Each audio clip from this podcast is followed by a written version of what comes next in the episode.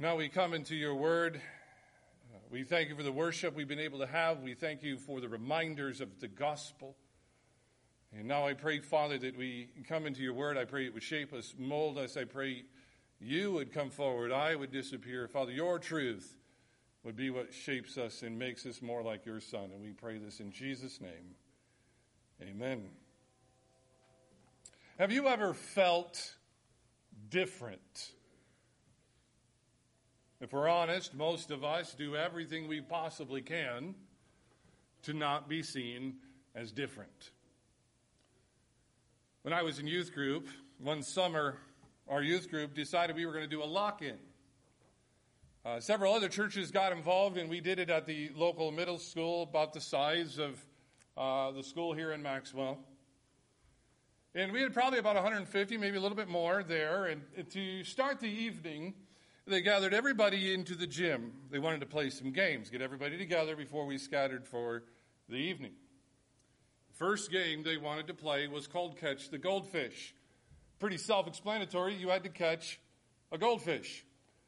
So you, they, they called down four students out of this, this big crowd to put their hands in these tiny uh, fish bowls that had goldfish in it. So all you had to do, point of the game, was to put your hand in the fish bowl, swish it around in the water, try to catch the goldfish. It, to, looking back now, this is the dumbest thing ever. But one boy, they blow the whistle, one boy grabs the fish bowl and begins to pour the water in his mouth until the fish goes in his mouth. But he doesn't stop there. Just to show off, he looks at the crowd and begins to swish it around. And then spits it out into his hand and wins. Now that's different. But that kind of different got him a bunch of slaps on the back. His buddies thought that was the coolest thing ever. But I'm not talking about that kind of different. I'm talking about the kind of different, doing things a different way that almost seems to invite criticism. People look at you and go, Why would you do it that way? Or you're different because of decisions you make, and, and people become or, or start to, to, to theorize or begin to make up things about you, come to wrong conclusions. As I said, most of us try as hard as we can to not be that kind of different. We return to our study here in the book of Matthew. We just got done with nine stories that Matthew tells us about to introduce us first to Jesus as our Savior, and then he begins to uh, introduce us or, or tell us about our choice whether or not we're going to follow him. And then lastly, we saw that there are callings, there are things we are going to be called to do if we decide to follow Jesus. Now, over the course of the book of Matthew, he's going to stop and he's going to give us a sermon or a discourse that Jesus gives to the 12. There's several of these in the book, and they are all of them directed at the 12 disciples. And even though these messages or these sermons are aimed at the 12, they're included here because there are things for us to learn. Now, with all of them, the primary purpose of all of the discourses or all of the sermons in Matthew is that to, to tell us something. And the thing they want to tell us is what does it look like to be a disciple? What is the quality? What are the distinctives of people who follow Jesus? Here in this text, chapter 10, this sermon, this discourse, the quality or the distinction that Jesus is going to make is that his disciples are different. Not drink a fishbowl of water different but the kind of different most of us want to avoid. Over the course of the sermon, Jesus is going to make a number of comparisons showing how his disciples do things or are this way while the rest of the world operates this way. With the idea again being that the mark or one of the marks that we're going to learn about in Matthew is that a disciple of Jesus is different. And in this sermon, I want to give you three ways in which he shows us or tells us how his disciples are different. Number one, Number one, disciples of Jesus have a different purpose. Disciples of Jesus have a different purpose. We noted at the last section that we went through that there's this calling on the people of God to go into ministry. We're going to have to minister to broken people. There are so many lost sinners, so many people without a shepherd that we're even told that this work is going to be overwhelming. We're going to need to pray for more help. We're going to need the power of Christ in order to do it. And now we get these disciples sent into the ministry. But before he sends them, Jesus is going to give them further instruction. The first thing he tells them, he says, I only want you to go to the children of Israel, the house of Israel, there in verse 6. We're going to learn later in this text that the people that Jesus is sending his disciples to are the people who are already a hard no when it comes to the gospel. They've already said no. They're going to say no. They want nothing to do with Jesus. And then he tells them, as you go out, I don't want you to charge for anything. All right, I want you to do these things. I want you to cast out demons. I want you to heal the sick. I want you to cleanse the leper. But I want you to do it without charging them any monetary funds. And then he goes further. He says, I want you to go, but I don't want you to take anything extra. No extra clothes, no extra staff, no extra shoes. And then lastly, he says to them, I want you to, to, uh, to be careful about where you stay. The idea there uh, is he's telling them not to become exclusive. Go where there's a good place to stay, ask around where would be the right place to stay. And if they're good people, your peace be upon them. If they're not good people, don't curse them. Just don't put your peace out there. He says, and if you find it that you go there and they're, it's not that they're bad, good people or bad people. In fact, that you find that they're uh, oppressive people. They, they reject the gospel right out of hand. He says, just don't waste your time there. Move along. So if you put it all together, he's instructing his disciples to go to the most difficult people. Don't charge them for all the good things you're going to do for them. Don't go with the plan B. And don't let the good, the bad, or the ugly sidetrack what I've called you to do. And if you just step back for a moment, you realize what he's telling them to do is the exact opposite of how most of us would go about this. Most of us, if we were going to build a movement, if I was going to run for political office, let's say, I'm going to start with people that I think already agree with me. I'm going to start with people that I might be persuaded could agree with me. This is why people go, uh, or why politicians go to certain places. They, they want to start here, they're trying to gather a following. And then you start charging. You know, you got to raise money. If your movement's going to last, you got to have the finances to make your t shirts, and you got to have the finances to do this and do that. And of course, you have backup plans. And of course, you're making sure that you're always within the ability to make changes. You're supposed to cozy up with influencers. You're supposed to put down the haters. That's how we would do it. But that's not how Jesus goes about it. He does something very counterintuitive. He's, he's asking his disciples to do something very counterintuitive. Why? Because they have a very different purpose. We have a very different purpose than all other organizations, all other movements out there. The disciple of Jesus does what he or she does because their purpose, as you see in the text, is to spread the gospel of Jesus and announce the kingdom of Jesus. Let me explain it this way. You've heard me say this before. I am not a professional. You call professionals to, pick, uh, to, to fix your plumbing. You call professionals to, to come and, and pave your driveway. I am not a professional. The Bible doesn't call what this church pays me every week a salary. The Bible doesn't call the parsonage or my health care a benefit. One single word is used in the entire Bible to describe all of those things. The word is honor. What you do is you honor the preaching of the word. You honor the, the care of your the prayers for your soul. This isn't me and you. This is not a professional relationship.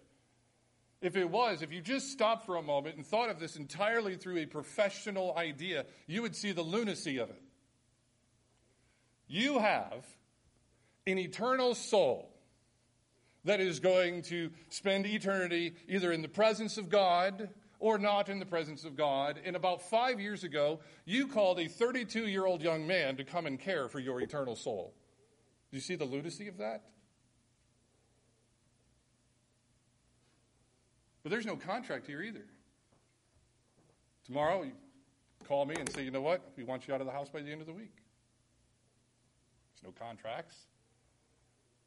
Because this whole thing is supposed to be more, far more personal than a professional relationship. There's something different going on here than some CEO relationship.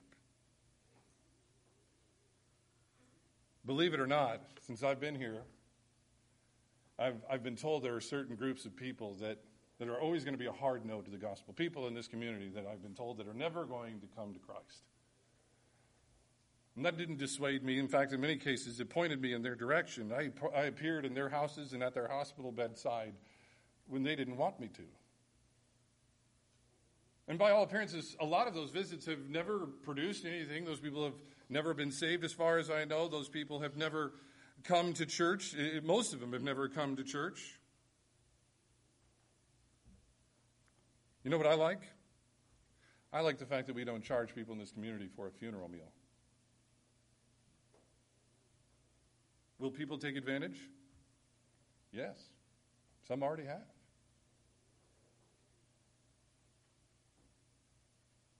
Sometimes we don't have enough workers, but we stay faithful. Why? Why do things this way? Why no contracts? Why, why risk being taken advantage of? Why do all the hard work when it seems to accomplish so little? Because of our purpose. Because it's not about First Baptist Church. It's not about people coming to hear me. It's not about the silly measurements of success. It is about the glory of Christ.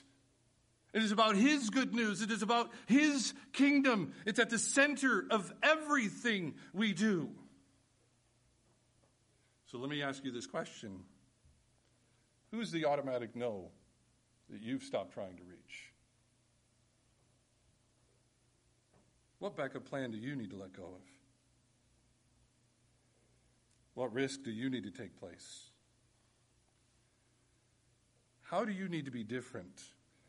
Because as a follower of Jesus, you have a different purpose. Number two this morning, the second mark of a way uh, the disciple of Jesus is different. The disciple of Jesus, they have a different spirit. The disciples of Jesus have a different spirit. Verses 16 to 25, we actually have the mention of two kinds of spirits. However, before we get to that, Jesus says to his disciples straight out, I'm sending you as sheep in the midst of wolves. And he gives them two pieces of advice be wise and innocent. Now, Matthew's already told us there's going to be a cost to following Jesus. He's already explained to us that it's good to follow Jesus, just not safe. Note all the things that Jesus mentions in this text. He says, You know, I'm going to send you as sheep to the wolves. You're going to be arrested. In Jesus' day, the religious society and the civil government both had courts, both had the ability to dish out punishment. You're going to be arrested. You're going to go and you're going to be betrayed by family, sibling, uh, by your family, sibling, parents, people who are supposed to love and protect you. They're going to be the cause of you being handed over to the authorities to die. You're going to be hated by all. You're going to be driven out of towns. People with power are going to be at your heels.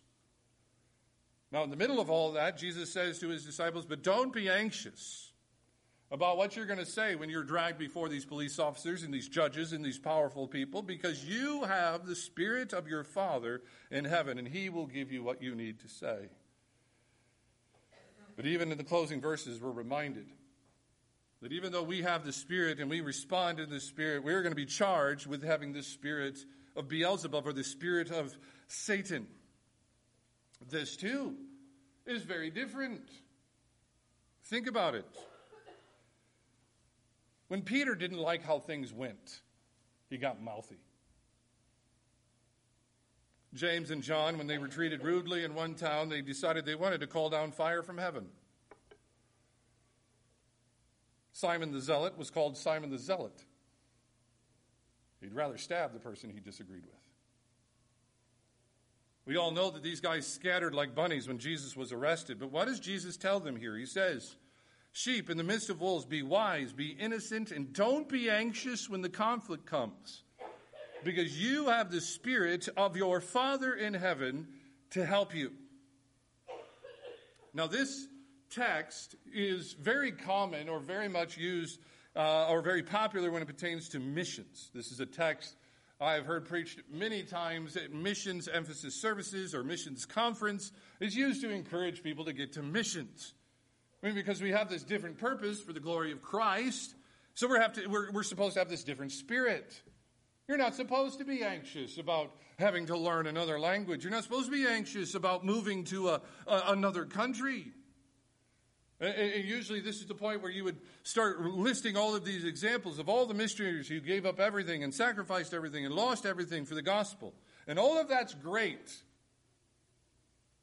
But the reality is, this special spirit that we always seem to attribute to missionaries is the same spirit that, that we're being called to, the disciples are being called to, to live in their daily lives. Yes, our missionaries to China, they have to be wise about Chinese culture. They have to understand Chinese culture so they can understand how to bring the gospel into that culture. I've said this before. There's a reason First Baptist Church of Maxwell does not have a comic book convention. I'm the only one who would go. We have a wild game feed because we understand our culture. We understand that it's a way to deliver the gospel to them. You have peer groups, places of work, friendships, families that you know that you need to grow wise on how to get them the gospel. You wouldn't think, for example, you could share the gospel while loading plywood. But I saw it once. Headed to a town hall. I had some paperwork I had to get done. And as I'm walking in, they were doing some renovations on the outside of the building. And there's a guy at the top, about two stories up on the top of the building, guy at the bottom of the building, and they're yelling back and forth to each other. And they've got some pulley system, and they're moving plyboard all up, up and down this pulley system. I don't know where they were taking it, but they were doing something. And as I got closer, something caught my ear, and, and so I, I started to listen, and I realized the guy on the roof is shouting the gospel to the guy on the ground. And trying to tell him, uh, I, I, think he was talking about Peter and how Jesus uh, uh, loaded Peter's net with fish, and he was trying to explain the gospel while they were moving plyboard. He, he, to me, it just made me smile. That's the spirit that we're supposed to be carrying around with us. How do you deal with injustice and unintended conflicts? Are you the kind of person, when conflict comes, you have a tendency to get a little mouthy? You're the kind of person who's ready to call down fire, your own type of fire from heaven. Maybe you, you don't forward the email somebody needs. Maybe you start giving out the silent treatment. The disciples of Jesus are supposed to be known as the people who show mercy when everybody says to stop showing mercy. We're supposed to be the kind of people who are able to be kind when treated rudely. We're the kind of people who should not be asking for the manager, at least probably doing it a little less. We shouldn't be calling for boycotts. There's definitely times when we should not be posting on social media. He sends us with an unpopular message to a people who are going to treat us unjustly. Sheep's, sheep given over to wolves.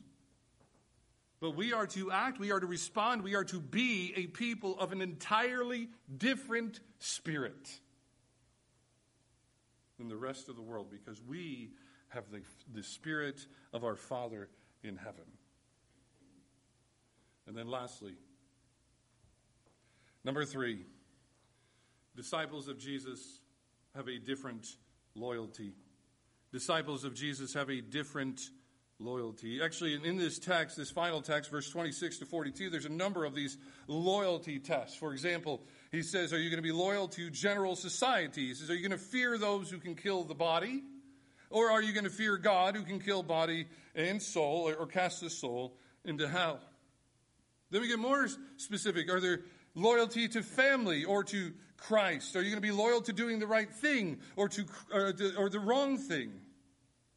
And as he questions our loyalty, he goes through and gives us little bits of encouragement. Let me just stop for a moment. Why would we need encouragement? Shouldn't this be pretty straightforward?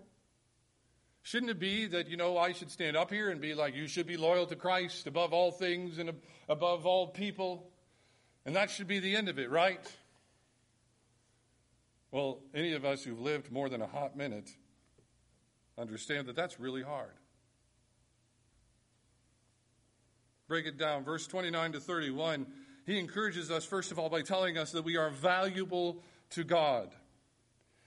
He says, God knows when every sparrow dies. The idea is that God is near. He's paying very close attention.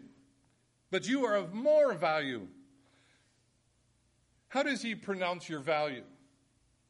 It's not that just, you see, see, God pays attention to the sparrow when he dies, but with you, he actually knows the number of hairs upon your head. It's the idea that he's, he's paying even more attention to you. He's even closer to you. Now ask the question, knowing that God is paying attention, knowing that He is close, knowing that He has this watch care over you, are you going to fear God or are you going to fear men? Are you going to just be worried about your earthly life? Or are you going to be worried about a life for Christ? Is the idea. Verse 39, he gives us another form of encouragement in the form of a promise. He says, Look, the person who tries to tighten their grip over the things that they hold dear in their life, they're going to lose it. They're going to lose more and more of that life. If you're holding it too tight, if you're holding it away from God, you're going to lose it. But the promise here is if you open your hand and you offer those precious things to God, the promise is you'll have more life than you know what to do with. This comes after he talks about the discord the gospel could potentially bring in your family. I shared a story last, last week in Sunday school about a gentleman who lives and works in Hollywood. And as, when he became a Christian, the amount of relationships he lost, but he opened them to Christ, and now he has far more than he's ever had before. Jesus has said loyalty must come to him before sibling and parent and child.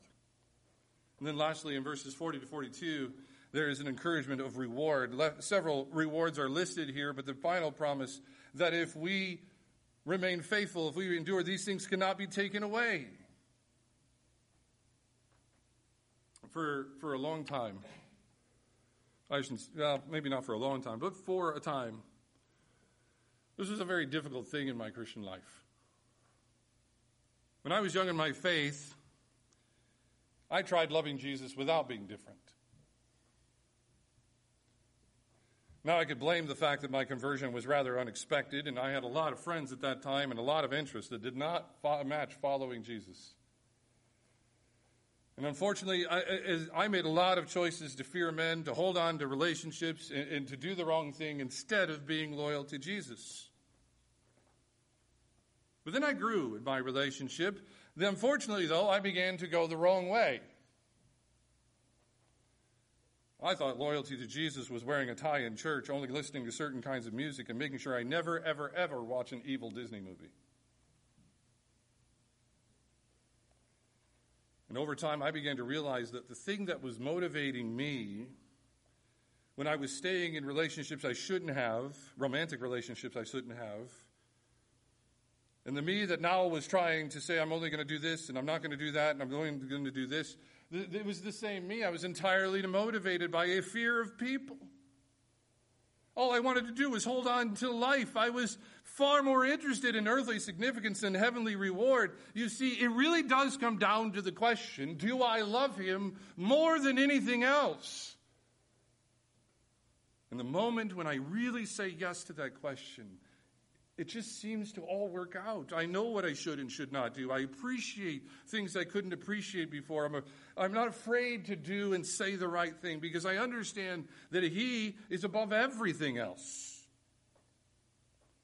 And life becomes very different. It's very different to start, to start seeing death as a, a doorway to paradise. It's very different to be confident about his nearness. It's very different to know that his grace is always going to come when you need it. It's very different to see life through the sovereignty of God.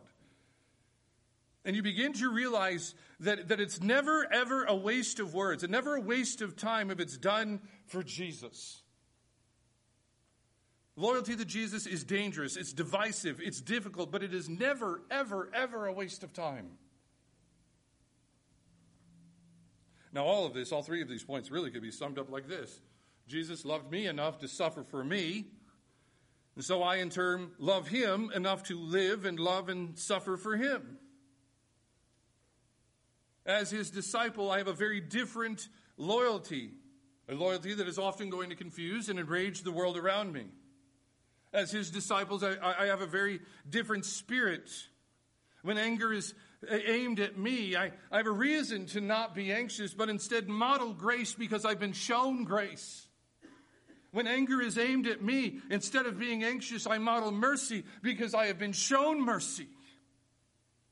Because I have a very different purpose. We have a very different purpose, and our purpose is the message of Christ. It is believe the gospel, believe and enter the kingdom of Christ. The mark of a disciple of Jesus is that they are different because it is truly all about Him. Let's pray. Father, I pray you give us the courage to be this kind of different. Father, it is going to enrage the world around us. It is going to cause people to criticize us. It is going to mean that we are going to take the risk of being taken advantage of.